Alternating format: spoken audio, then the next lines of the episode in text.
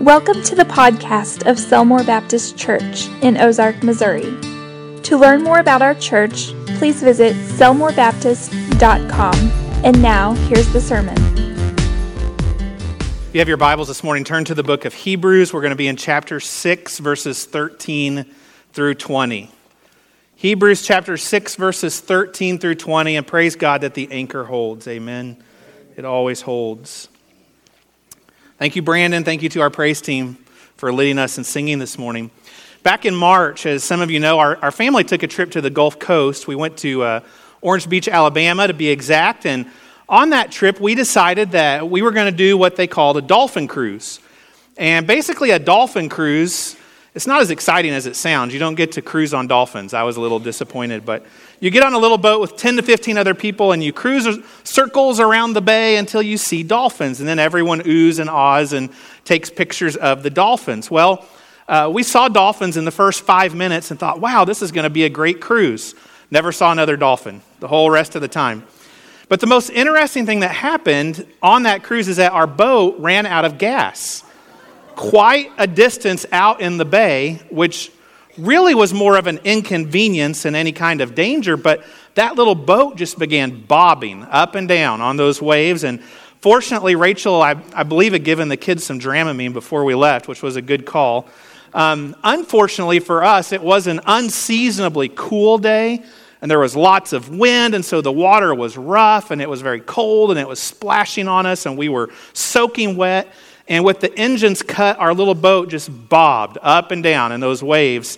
And let me tell you, that is a very helpless feeling. And after several minutes of that drifting and bobbing, finally another boat came by and hooked up to us and began towing us back to shore. And in that process, somehow our captain got our boat started again on fumes, I suppose, and we finally made it back to the dock. But what I kept thinking was, man, I am so glad we're not actually out there on that gulf because the waves out there would have been 10 times worse than the waves in that bay, and who knows where we would have ended up drifting out there on open water.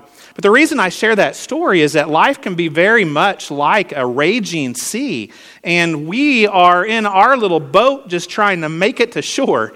And the wind is blowing and the waves are crashing, and sometimes we just feel completely out of control. We feel completely at the mercy of the elements. Has anyone ever been there? Does anyone know what I'm talking about? Well, our text today reminds us that in those times, if we are a child of God, that we are not at the mercy of the storm. We are not at the mercy of the wind and waves because we do have an anchor that holds. And that anchor has a name, and his name is Jesus. And when we put our place, excuse me, when we place our hope in Him, we have an anchor for our soul that will hold through any storm. And that is the big idea of today's sermon. But let's start at the beginning by reading our text, and then we'll begin to explain it and apply it. This morning, we are going to read the entire passage up front. And so we do this from time to time, but in honor of God's word, would you please stand with me as we read our text today Hebrews chapter 6, verses 13 through 20. It says, For when God made a promise to Abraham, because he could swear by no one greater, he swore by himself, saying, Surely blessing I will bless you, and multiplying I will multiply you. And so after he had patiently endured, he obtained the promise. For men indeed swear by the greater, and an oath for confirmation is for them an end of all dispute. Thus, God, determining to show more abundantly to the heirs of promise the immutability of his counsel, confirmed it by an oath, that by two immutable things in which it is impossible for God to lie, we might have strong consolation who have fled for refuge to lay hold of the hope set before us. This hope we have as an anchor of the soul, both sure and steadfast, and which enters the presence behind the veil, where the forerunner has entered for us, even Jesus, having become high priest forever according to the order of Melchizedek. Would you bow with me, please? Father, we ask now that you would add your anointing, your blessing to the reading and teaching of your word. And it is in Jesus' name that we pray. Amen. You can be seated. In these verses that we just read, we're going to identify four truths that hopefully will encourage us and strengthen us in our faith. Are you guys ready for some encouragement this morning? Does that sound good? All right, let's get started. We're going to get right into it. Truth number one that we see in this text is that God's promises are unchanging. God's promises are unchanging. Now, last week, where we left off in verse 12, our text said that we're to imitate those who, through faith and patience, inherit the promises. In other words, one thing that's helpful for us as we serve the Lord is to imitate godly people. Now, that could be people that we go to church with, or it could be heroes of the faith that we read about in the Bible. One such example from the Old Testament of a faithful and patient person who inherited the promises of God is Abraham. We see him referenced there in verse 13. If you remember, Abraham and his wife Sarah were unable to have children, yet God promised Abraham a son. And God told Abraham that through his seed, all the nations of the earth would be blessed. Verse 14 in our text today quotes God's words to Abraham in Genesis 22, saying, Surely blessing I will bless you, and multiplying I will multiply you. Indeed, God promised Abraham that his descendants would be as numerous as the stars in the sky and the sand in the sea. That's quite a promise. And it took a long time, but God was faithful to his word. And in due time, Abraham and Sarah had a son named Isaac, who in turn had a son named Jacob who in turn became the father of the 12 tribes of Israel, one of which was the tribe of Judah, through which Jesus the Messiah came into the world. In this way, God's promise to Abraham to bless all the nations of the earth through his seed was perfectly fulfilled. But this passage in Hebrews 6 also points out something fascinating about God's promise or oath to Abraham and that is in whose name the promise was made. You know, when we as humans make a promise or take an oath, we always do it in a name that is greater than our own. We appeal to a higher authority. Oftentimes, we appeal to God Himself when we take an oath. Why do we do that? Well, the assumption is that we fear and respect God too much to make a vow in His holy name and then not keep it. That's why verse 16 says that this practice of making such an oath is an end of all dispute, is what it says. In theory, when one vows something in God's name, that settles it. It's confirmed. There's no doubt. There's no question. That's why we see this practice still commonplace in society today. When a witness takes a stand in the courtroom, she vows to tell the truth and nothing but the truth, the whole truth, and nothing but the truth, so help her God. When a president takes the oath of office, he vows to preserve and protect and defend the Constitution of the United States, so help him God. Now, I should add here that the Bible does warn us against taking oaths flippantly. Uh, Jesus said, Let your yes be yes and your no be no. We should not be throwing around phrases in casual conversation such as, I swear to God or I swear on the Bible. Those kinds of declarations are irreverent and they are unnecessary. Nevertheless, particularly in the Old Testament, vows appealing to a higher authority were commonplace and they were binding. But here's the thing, and here's the author's point when you're Almighty God and you're making a vow to one of your creatures, such as God made a vow to Abraham, who do you swear by? To whose authority do you appeal? There is no authority higher than God. Amen? And so, as verse 13 tells us, when God made this promise, this promise of a son to Abraham, he swore by himself. he is the gold standard. Now, if another person swears to do something based solely on their own reputation and integrity, well, maybe that means something and maybe it doesn't. It depends on the person. But when God swears something by himself, he is the highest possible authority and standard. And when God swears something by himself, it will come to pass. This is what verse 17 means when it says that God determined to show his heirs his children the immutability of his counsel. Now, that word immutability just simply means that something is unchanging. When God makes a promise to his children, particularly by his own name, that promise is immutable. It is unchanging. You can take it to the bank because verse 18 adds that it is impossible for God to lie. Sometimes men go back on their promises. We know this. But God never does.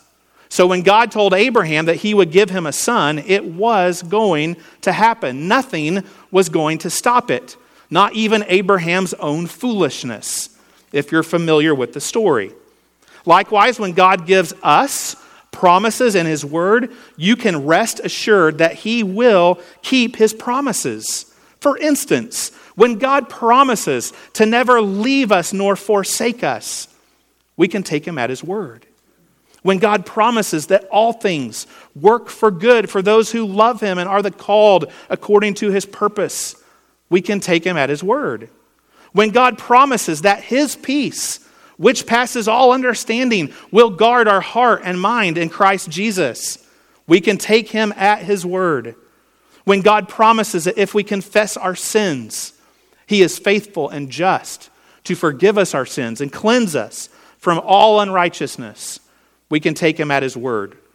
And when God promises that he has prepared a place for us and will one day take us there to be with him, we can take him at his word. His promises are immutable, they are unchanging. Dear Christian, take comfort in that this morning. Now, truth number two is this that we see in this text God wants his people to have confidence in his promises and consolation in our trials. Because God's promises are immutable and unchanging, we can have confidence that they will come to pass. And again, God wants us to have confidence in Him. This is what verse 17 means when it says that God determined to show more abundantly to the heirs of his promise the immutability of his counsel. He did this technically by two immutable things, according to verse 18 his promise backed up by his oath. But the point is that our Heavenly Father wants us to know that we can trust him. He wants us to know that we can count on him. Now, we're the same way with our children, are we not? I remember a handful of times with my kids uh, trying to teach them how to swim. And you, and I didn't do a very good job because I ended up having to get swim lessons, so take that for what it's worth. But you take them out in chest deep water and you put your arms under their belly, right? And you're, you're like, kick your legs, move your arms. And they're like, you're going to drop me, I'm going to sink. And they freak out a little bit. And what do you say as a parent? Trust me.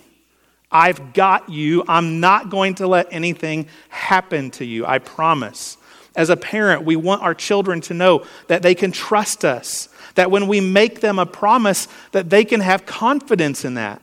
And our Heavenly Father is the same way with us. We can trust Him with our life, we can trust Him with our family, we can trust Him with our needs, we can trust Him with our very soul. Not only does God want us to have confidence in His promises, but verse 18 says it is God's desire that his promises might bring a strong consolation. We not only need the promises of God in those times when we're anxious and unsure, but we need to feel his consoling presence in the trials of life, particularly in those times when our hearts are broken. For instance, when we're grieving, when we're sad, it comforts us to know that the Lord is near to the brokenhearted and that he saves the crushed in spirit. It gives us peace to know that Jesus said, Blessed are those who mourn, for they shall be comforted. It keeps us going to know that there's coming a day when Jesus himself will wipe away every tear from our eye. And it reassures us to know that my flesh and my heart may fail, but God is the strength of my heart, and He is my portion forever. To come back to the analogy of an earthly parent with our own children, no good parent sees their little child fall down and scrape their knee, and I'm talking about a young child, not the child old enough where you say, put some dirt on it and go on, but talking about a little child. No one sees their little child fall down and scrape their knee and sit there and cry and then just stands back and doesn't comfort them. That, as parents, would tear our hearts out, wouldn't it? To see our little baby sitting there crying. No, we go to that child and we scoop them up and we kiss their knee and we tell them it's going to be okay. And in like manner, we as Christians are God's children. And He wants us to be consoled in our trials. He wants us to know that He loves us and He desires to comfort us. What a wonderful, caring, loving God that we have. This brings us to the third truth we see in this text. And that is that as the people of God, we find refuge and we find hope in Jesus. Now, I really love verse 18 in this passage because it defines for us who the people of God are. I love this definition. Who are the people to whom God gives his promises? Who are the people to whom God gives confidence and consolation? The answer in verse 18 is those who have fled for refuge to lay hold of the hope set before us. In other words, all of those who flee to Jesus for refuge, all of those who look to Jesus for hope, are the people of God. I love that. Now, how do we flee to Jesus? How do we lay hold of that hope? Well, we repent of our sin and we believe upon Jesus for our salvation. The Bible teaches that if we will admit we're a sinner and believe that Jesus died for us and rose again and genuinely turn from our sin and commit our life to Him, that He will save us and He will make us His child and He will give us eternal life but we must find our refuge and hope in Him. We can't and won't find it anywhere else. If we flee to the world when things get tough, if we seek our refuge in the things of the world, whether it be food or drink or drugs or sex or porn or work or sports or anything else that you want to fill the blank in with, those things may make us feel good for a while, but ultimately they will leave us empty and they will leave us void and even more hopeless than when we started. When we seek refuge in things other than God, when we place our hope in things other than God, there's a term for that. It's called idolatry. And an idol doesn't have to be some golden image from the Old Testament. An idol can literally be anything that we elevate to the place of God in our life.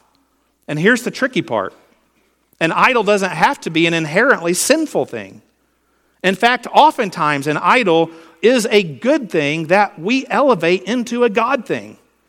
For instance, a spouse is a wonderful thing.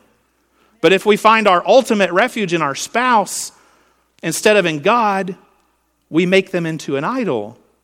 Children are a wonderful blessing of God, but if we elevate our children to a higher priority in our life than God, we can even make our own kids into little idols. As followers of Christ, we must flee to Jesus for refuge. We must look to Him for our hope and not the things of the world. Dear Christian, you can love your idols, but as I heard someone say just this week, your idols will not love you back.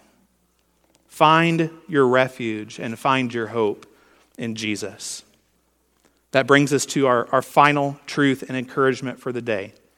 And really, this is the linchpin of today's sermon. Truth number four is this hope in Jesus is the anchor of the soul, and it is the key to the presence of God. Verse 19 says that the hope we have in Jesus is the anchor of the soul, sure and steadfast. As we said at the beginning, this world is a raging sea. The wind and the waves of this life will take us any number of directions if we don't have an anchor. And ultimately, without that anchor, we will experience shipwreck and we will experience disaster. And here's the deal nothing in this world can provide the anchor that we need. And if we look to the things of this world to be the anchor for our soul, we will be sorely disappointed. Money and material possessions cannot be our anchor, they will fail us. Earthly governments and politicians cannot be our anchor, they will definitely fail us. Even family and friends, while they can be a wonderful encouragement and blessing, can't be our anchor. For they are only human. They need their own anchor. There will be times when even our family and friends let us down because they're human. And as we all know, our family and friends can be taken from us. Only Jesus can be the anchor of our soul. And what a solid anchor he is. No matter what comes our way in this life, whether it be sickness or rejection or persecution, whatever trial, whatever tribulation comes our way, Jesus will always be there. He will never leave us, He will never forsake us. He is our rock, He is our anchor. Romans 8 puts it this way Who shall separate us from the love of Christ? Shall tribulation or distress or persecution or famine or nakedness or peril or sword? In all these things, we are more than conquerors through him who loved us. For I am persuaded that neither death nor life, nor angels, nor principalities, nor powers, nor things present, nor things to come, nor height, nor depth, nor any other created thing shall be able to separate us from the love of God which is in Christ Jesus our Lord. Dear Christian, please know this morning God has you. You are anchored in Christ, and nothing can ever separate you from Him. When the storms of life come and rage against us, the anchor holds. The hope that we have in Jesus, the salvation that we have in Him, is the anchor of the soul.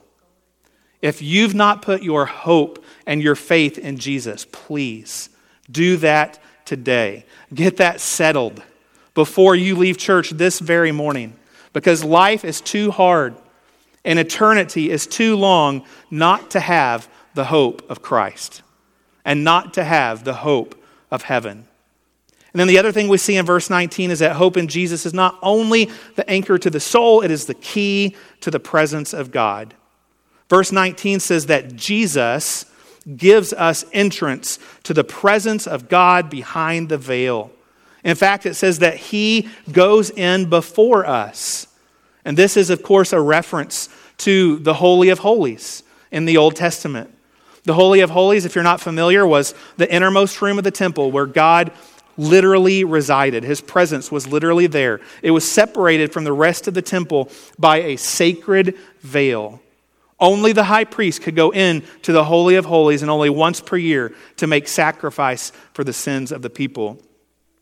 But as you may recall, when Jesus breathed his last on the cross, the veil separating the Holy of Holies from the rest of the temple was torn in two from top to bottom, signifying that no longer would man need a human priest to mediate between us and God because now Jesus is our priest. Jesus fills that role. He is the perfect high priest forever, as it says in verse 19. In fact, it says that he is the high priest forever according to the order of Melchizedek.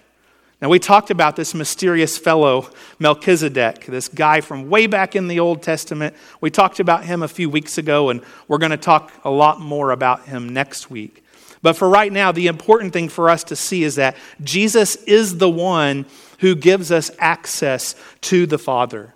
He is our great high priest. There is no other way to God but through him. Jesus said in John 14, I am the way, the truth, and the life, and no man comes to the Father but through me. I will ask you again have you repented of your sin?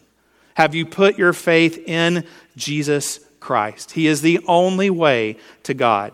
The Bible says that all you have to do is call upon the name of the Lord, and you shall be saved. This time, I'm going to ask the musicians, if they would, to come and prepare to lead us in a song of response. And as they come, I just want to tell you this morning if you're here today and you're sick and you're tired, and you're beat up and you're scared and you feel like your life is headed for shipwreck, there is an anchor. His name is Jesus. He loves you. He will never forsake you. He will never let you down. Come to Him in faith, and He will save you. If you're here today and you are a Christian, you already have that anchor. But sometimes we need to be reminded of that. So be encouraged today. Christian, Jesus is with you. Some may need to come today and pray and say, Lord, please remind me that you're with me. Remind me that you've got me. Let me feel your peace and your presence today. If you need to come and pray about anything today, the altars will be open. If you have any public decision that you need to make for the Lord, whether it be trusting in Christ as your Savior, or following Him in baptism, or joining this church, this is your time to make that known as well. So I'll be here at the front. If you'd like me to pray with you or talk with you about any of those things, please come and take me by the hand, and I'd be happy to do that. Let's stand, and we're going to have our song of response.